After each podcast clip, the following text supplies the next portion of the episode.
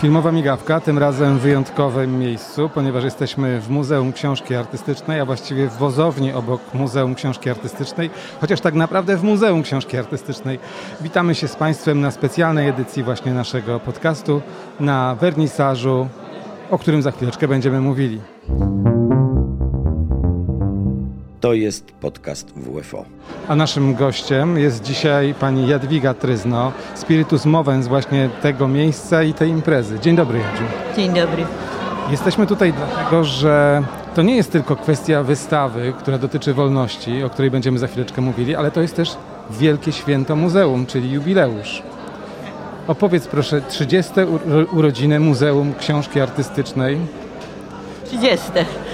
1 października 1993 roku zostało otwarte w ramach kolejnej edycji konstrukcji w procesie. Braliśmy udział w, również w tym wydarzeniu i wtedy w willi Henryka Gromana na Tymińskiego 24 pojawiło się zarówno mnóstwo artystów zewsząd, nie tylko z Europy nawet, wspaniałych artystów, którzy pokazywali prace niezwykłe. Wszystko odbywało się w wielkiej euforii tworzenia nowych podstaw polskiej rzeczywistości, nowego spojrzenia na kulturę. No wszystko było jakby od nowa się zaczynało wtedy. Między innymi otwierał tę wystawę Zbigniew Brzeziński, którego żona Emilia uczestniczyła w konstrukcji i poznała się, zaprzyjaźniła się z nami i dzięki niej, bowiem przywiozła do nas kilkaset, bo to było około 300 tak zwanych doodles, czyli bazgrołów Brzezińskiego.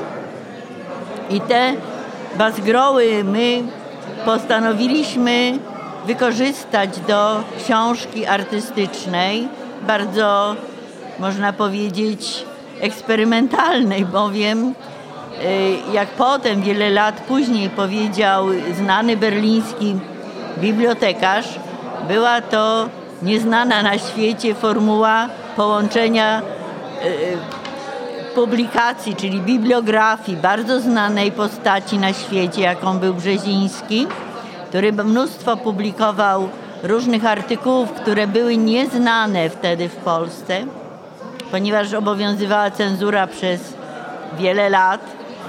Więc my postanowiliśmy połączyć tego, jego bazgroły z bardzo solidną bibliografią, którą sam zrobił na naszą prośbę. I my w tych warunkach, jakie już wtedy mieliśmy, byliśmy w stanie zrobić książkę, na otwarcie właśnie i muzeum, i, i w ramach tej konstrukcji w procesie, która no, właściwie była takim, można powiedzieć, z jednej strony dziełem artysty, a z drugiej dziełem naukowców. Dlatego, że ta bibliografia była bardzo solidnie zrobiona przez Brzezińskiego, a jego właściwie rysunki, jak potem wiele lat się okazało później, kiedy on zechciał na ten temat coś więcej powiedzieć, powiedzieć w jakich warunkach on robił właśnie e, te rysunki, no to się okazało, że te rysunki są pewnego rodzaju analizą rzeczywistości, takiej no, bardzo skomplikowanej, jeśli chodzi czas, przestrzeń. On to sprowadzał do dwóch wymiarów małej kartki. A teraz jeszcze wróćmy do tego, że dzisiaj mamy wystawę, prawda, która dotyczy wolności. Muzeum to jest też taki przejaw wolności, prawda? Tak, więc dość wolności może niedefiniowanej, wolności może której y, no nie sposób byłoby nawet y, powiedzieć na czym polegała tak naprawdę, ale którą czuli ludzie, którzy tu bywali, byli i często przez dłuższy czas przebywali w muzeum. I to byli I różni ludzie, prawda? Bo to jest też ciekawe, to że bardzo, to są tak. różne środowiska. Ty też e, robiliśmy razem film, ty byłaś bohaterką filmu, e, opozycjonistką. Tutaj najróżniejsi ludzie, najróżniejsze światopoglądy się przewijały i zawsze muzeum było takim przejawem wolności i takim miejscem, gdzie można się wypowiedzieć.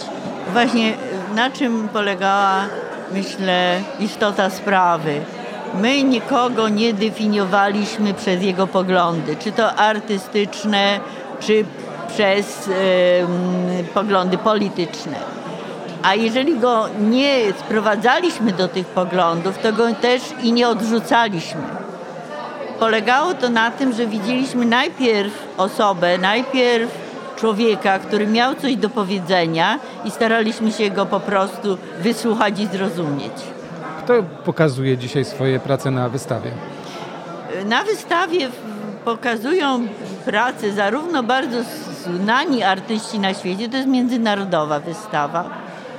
I zorganizowały ją dwie Polki z Ameryki, czyli ze Stanów, z wschodniego wybrzeża, które poznały się przy okazji tej, że jedna z tą wystawą się objawiła wcześniej trochę. Ona była pokazywana e, w Akademii Sztuk Pięknych we Wrocławiu a y, druga y, kuratorka tej wystawy, Ania Gilmore, y, no była mnie znaną od bardzo wielu lat artystką robiącą wspaniałe książki artystyczne. W pewien sposób dzięki mnie te panie się poznały i postanowiły stworzyć wspólnie wystawę, którą łączyło jedno, mianowicie format pracy. Ja już nawet nie pamiętam. To było coś blisko formatu A4. W inczach to jest trochę inaczej, ale to bardzo niewielka tam różnica jest. I dzięki tem założe, temu założeniu, że będą to prace bardzo właśnie takie niewielkie, yy, sprowadzone do tematu Freedom. Cały projekt właśnie miał nazwę Freedom Projekt i spotkało się to, to wszystko razem tutaj dzisiaj na tej sali. A za chwileczkę jeszcze wrócimy, jaki jest związek pomiędzy Muzeum Książki Artystycznej a filmem, który jest głównym, jak wiecie Państwo, tematem wiodącym filmowej migawki, czyli podcastu, e, który prowadzę. Ale to za momencik po krótkiej przerwie.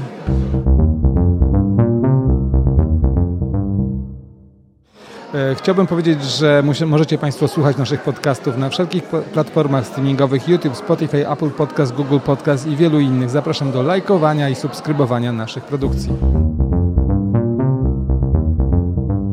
A my wracamy do wystawy i do rozmowy z panią Jadwigą Tryzno, czyli e, rozmawiamy o Muzeum Książki Artystycznej i co łączy tą, tę instytucję z filmem. Jadziu, e, Muzeum Książki Artystycznej to jest miejsce spotkań y, nie tylko y, plastyków, ale też filmowców, prawda? Niezliczoną ilość, niezliczoną ilość filmów zrealizowano właśnie w murach muzeum, prawda? Powodem było miejsce. My przez te 30 lat mieliśmy Niestety mamy też takich gości, którzy na czterech nogach przyszli do nas. Mamy podkład. Mamy, mamy konkurencję. Tak jest, konkurencję. Wi-Fi, tak? Albo drugi z tych piesków. Więc y, powodem, jak powiedziałam, tej, tej korespondencji z filmem, jaką y, mieliśmy przez wiele lat, było z jednej strony miejsce, właśnie willa Henryka Gromana, która była w stanie takim, jaką w gruncie rzeczy chyba zostawił po sobie Groman y, umierając w 1939 roku, tuż przed wojną. Właściciel willi zmarł i ta willa przetrwała wojnę, potem następnie była y, razem z fabrykami znacjonalizowana. Miały y, w niej siedzibę żłobki, przedszkola, jak to na Księży Młynie było w większości przypadków w takich miejscach. I kiedy my y, znaleźliśmy się w 1993 roku właśnie w tym miejscu, no było to miejsce opuszczone przez przedszkole zakładowe, miejsce no, trochę, a może nawet bardzo można powiedzieć, y, przez czas już y, nadgryzione, Ale ponieważ miało wysokie piwnice, mojemu mężowi nadawało się bardzo na zgromadzenie w tym miejscu no już zabytków wówczas. Wiedział, że to są zabytki y, drukarskie z czasów y, Gutenberga. I ponieważ my ten stan, to się nazywało w stanie niepogorszonym, obiecaliśmy y, zachować, przez 30 lat dotrzymaliśmy tej obietnicy i zachowywaliśmy to w stanie niepogorszonym. Co dla pobliskiej szkoły filmowej no, było po prostu bezcennym atelier.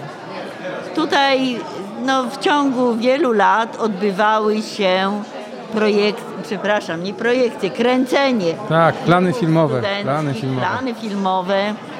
Studenci bardzo dobrzy, obecnie już bardzo znani reżyserzy czy, czy operatorzy, no znają to miejsce. Oni pamiętają, jak zaczynali tutaj robiąc etiudy studenckie.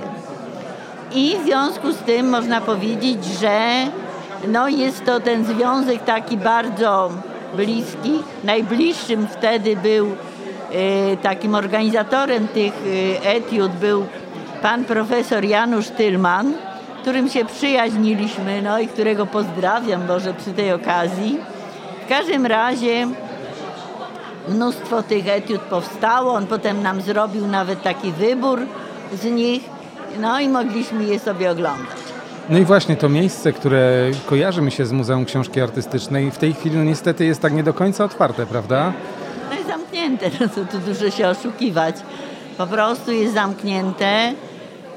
Z jednej strony z racjonalnych, można powiedzieć, powodów, no bo temu miejscu się należy remont i my przez wiele lat mieliśmy to poczucie, że kiedyś to trzeba zrobić. Ale kwestia remontu nie jest taka, jakby można powiedzieć, prostą sprawą.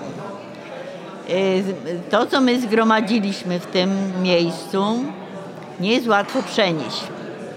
Y, y, przygotowujemy właśnie tutaj w wozowni, w której jesteśmy, przygotowujemy miejsce, na te urządzenia, które musimy przenieść, ale nie na zasadzie, że my je do magazynu jakiegoś wrzucimy, bo równie dobrze można je wywieźć na złom w takiej sytuacji. My musimy je tak przenieść, żeby było wiadomo, jak je uruchomić, ponieważ tam one pracują, a tu one muszą również pracować.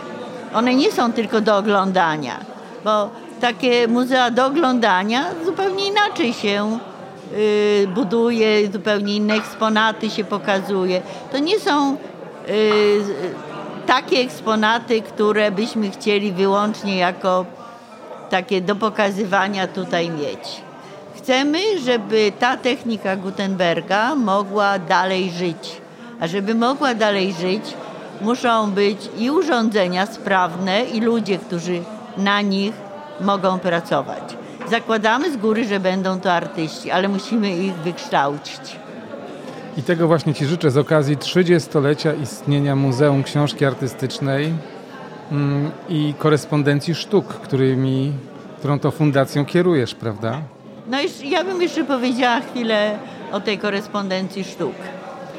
Yy, nazwę Correspondance des Arts nadał nam mistrz Jaskuła. I to, była, to jest fundacja, fundacja, której jesteś To prezesem. jest i fundacja, i nazwa wydawnictwa naszego. E, kiedy zrobiliśmy pierwszą książkę, no trzeba się było jakoś nazwać. I wówczas no, tą nazwę zaproponował e, Zdzinek Jaskuła, który stwierdził, że no, ci artyści, którzy są gotowi robić te książki, dla nich ta, ta nazwa będzie musiała coś więcej znaczyć niż tylko wymianę między nimi. Tylko jeszcze powiedzmy, Zdzisław Jaskuła, poeta, wieloletni dyrektor Teatru Nowego w Łodzi. Tak. Wielka osobowość Łodzi i tak. nie tylko, myślę, tak. że no co najmniej ja go, Polski. Ja go uważam właśnie w związku z tym za ojca chrzestnego. I jako właśnie y, człowieka, który przewidział, jak bardzo ta formuła będzie użyteczna w przyszłości bo wtedy, kiedy no, zostało to, można nazwać wydawnictwo lepiej, gorzej, ale to, że on e, jakby przewidział, że to są związki różnych sztuk na polu książki i takie istotne dla artystów, no to było wielkie, można powiedzieć. Że, że ta wielkość dopiero się nam z czasem objawiała y, i, i my sami zaczynaliśmy rozumieć, że dobrą książkę dobry artysta jest w stanie stworzyć albo z inspiracji innego wielkiego artysty, albo we współpracy z nim, albo jako pewną prowokację w stosunku do drugiego. I to, to, to, to są niezwykle cenne rzeczy, a sztuki oczywiście różne, podstawowe to obraz, słowo, czyli poezja, filozofia, no, y, można powiedzieć obraz, no to wszystkie możliwe style i tendencje, jakie w sztuce są i tak dalej. E, a teraz musimy chyba już kończyć. Dziękuję Ci serdecznie, Jadziu, za to spotkanie. Dziękuję Ci za rozmowę. E, jesteśmy w samym środku wydarzeń, proszę Państwa, więc nie możemy tego powstrzymać. Dlatego już e, kończymy relację tym razem z Wozowni Muzeum Książki Artystycznej w Łodzi. Dziękujemy Ci, Jadziu, jeszcze raz. Wszystkiego najlepszego z okazji jubileuszu. A ja dziękuję Państwu bardzo i zapraszam na wystawę, która się odbywa na terenie łódzkiej specjalnej strefy ekonomicznej w budynku nazywanym wozownią Henryka Gromana. Budynek ten znajduje się tuż za portiernią, który znajduje, która znajduje się przy wjeździe do łódzkiej specjalnej strefy ekonomicznej. Dziękujemy bardzo. Do usłyszenia. To był podcast Filmowa Migawka. Do usłyszenia i zobaczenia. To był podcast Filmowa Migawka.